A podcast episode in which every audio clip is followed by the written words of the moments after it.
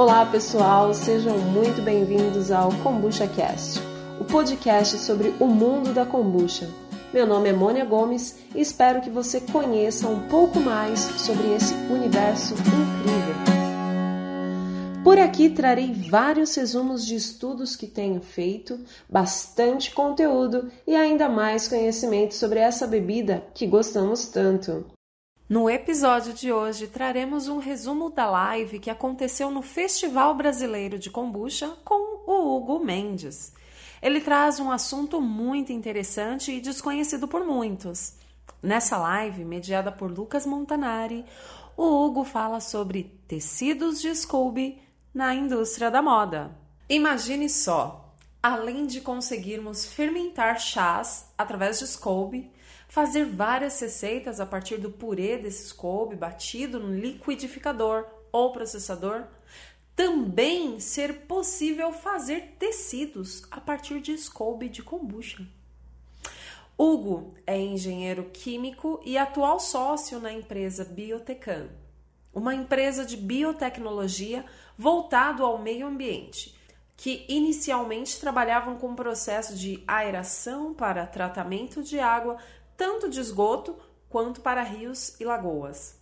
Um dia, numa ida ao Museu do Amanhã, para ver um problema de água com ar-condicionado, o Hugo, juntamente com seus colegas da Biotecam, conheceram o pessoal do laboratório que desenvolve algumas exposições e workshops.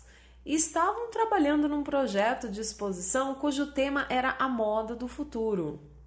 Roupas wearables, roupas com sensores, luzes, peças a partir de impressão 3D. E eles queriam fazer biotecidos, que seriam tecidos produzidos a partir de algum micro-organismo.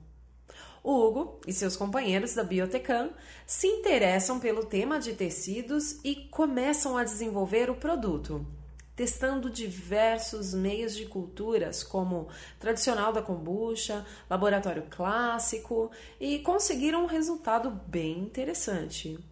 Algumas peças dessa exposição é possível visualizar digitando no Google interface interlace. Da primeira leva da exposição para a última, houve uma mudança considerável, pois a primeira secava muito, parecendo uma casca de árvore, enquanto a última já teve um resultado muito melhor. Após essa exposição, observaram que existia aí um mercado. Havia gente interessada nesse material sustentável no ramo da moda, e existiam pouquíssimas coisas sobre esse assunto. Atualmente, conseguimos encontrar bastante material envolvendo algodão orgânico, mas esses novos materiais podemos encontrar couro de cacto, couros de frutas e só. Então a Biotecam começou a produzir e fazer por um ano testes, procurando qual a temperatura ideal, meio de cultura, concentração do meio de cultura, tempo, esterilização, a secagem de folhas com um tamanho tendo em média 50 por 30 centímetros mais ou menos, cores, a resistência e a impermeabilidade total desse tecido. Esse processo de produção é bem diferente de como fazer uma kombucha, pois eles partem de uma metodologia microbiológica, não usando a cultura da kombucha completa. Eles fazem ali a separação das bactérias que fazem a celulose, tendo uma cultura própria da bactéria com um meio de cultura próprio para a bactéria produzir o máximo de tecido. Ao final desse processo, quase não fica líquido, pois o interessante é a celulose.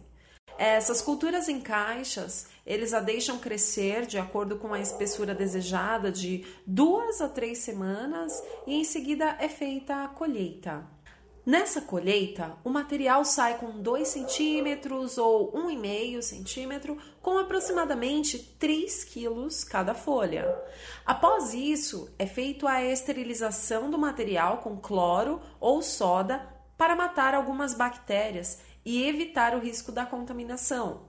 A secagem é feita um pouco na estufa e um pouco ao sol. Tem o primeiro momento ao sol, uma secagem por gravidade, porque possui muito líquido. Durante a secagem, também é trabalhado a cor.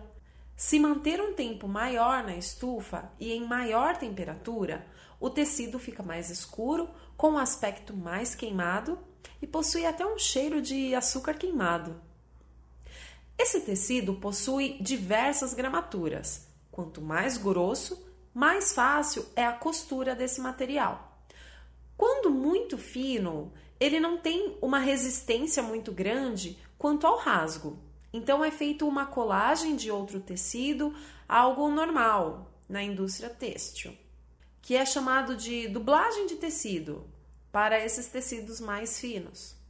Então, ele mostra um exemplo de uma bolsa lindíssima, por sinal. Esse material pode ser tingido e, até o momento, a Biotecam fez o tingimento com produtos químicos. O processo de lavagem, a princípio, desse tecido é a seco. O material pode ser colocado na máquina de lavar roupa, mas se não fizer a secagem controlada, o tecido pode endurecer um pouco. Então é aconselhado lavar com um pano umedecido. Esse material tem muitas vantagens ecológicas em relação aos materiais tradicionais da indústria têxtil, uma vez que é 100% biodegradável. Usam muito menos água do que algodão ou couro, que são materiais com um ciclo de vida muito grande.